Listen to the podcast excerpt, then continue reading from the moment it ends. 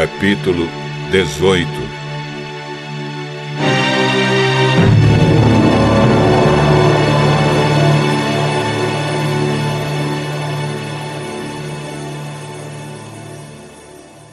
Jetro, o sacerdote de Midian e sogro de Moisés, soube de tudo o que Deus havia feito por Moisés e pelo povo de Israel. E soube também como o Senhor havia tirado do Egito os israelitas. Então ele foi para o lugar onde Moisés estava, levando Zípora, a mulher de Moisés.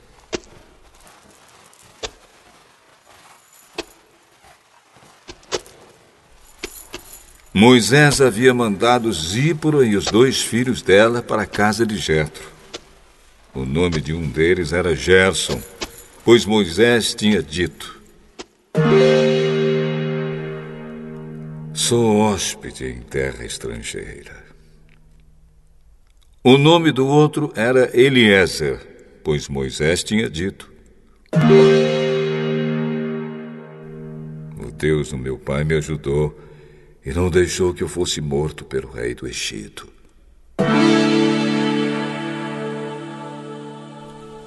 Jetro, o sogro de Moisés, foi com a mulher e os dois filhos de Moisés para o deserto, onde Moisés estava acampado no monte sagrado. Ele havia mandado um recado a Moisés, dizendo que estava chegando com a mulher e os filhos dele.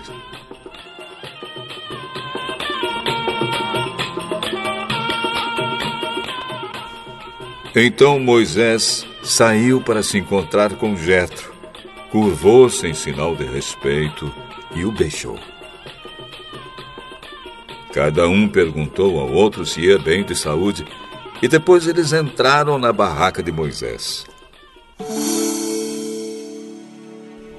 Ele contou ao sogro tudo que o Senhor Deus, por causa do seu amor pelo povo de Israel, tinha feito com o rei do Egito e com os egípcios.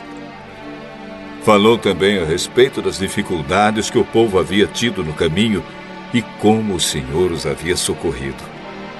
Jetro ficou muito contente com tudo que o Senhor havia feito pelo povo de Israel, tirando-o do Egito. E disse: Louvado seja o Senhor Deus, que libertou vocês das mãos dos egípcios e do seu rei. Agora sei que o Senhor é mais poderoso do que todos os deuses, pois livrou os israelitas do poder dos egípcios quando eles os trataram com tanto desprezo. Em seguida, Jetro trouxe uma oferta para ser completamente queimada e animais para serem mortos como sacrifício a Deus. Arão e todos os líderes do povo de Israel foram com ele para comer a refeição sagrada.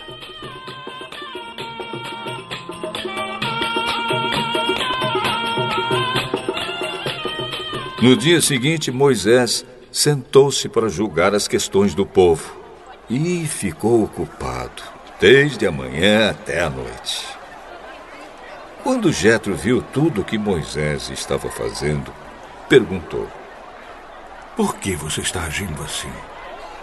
Por que está resolvendo sozinho os problemas do povo, com todas essas pessoas em pé ao seu redor desde a manhã até a noite?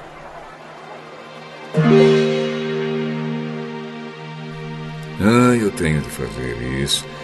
Porque as pessoas vêm falar comigo para saber o que Deus quer. Quando duas pessoas têm uma questão, elas vêm falar comigo para que eu resolva quem está certo. E explico os mandamentos e as leis de Deus a todos. O que você está fazendo não está certo. Desse jeito você vai ficar cansado demais. E o povo também. Isso é muito trabalho para você fazer sozinho. Agora escute o meu conselho e Deus o ajudará. Está certo que você represente o povo diante de Deus e também que leve a ele os problemas deles. Você deve ensinar-lhes as leis de Deus e explicar o que devem fazer e como devem viver. Mas deve escolher alguns homens capazes e colocá-los como chefes do povo chefes de mil, de cem, de cinquenta e de dez. Devem ser homens que temam a Deus, que mereçam confiança e que sejam honestos em tudo. Serão eles que sempre julgarão as questões do povo.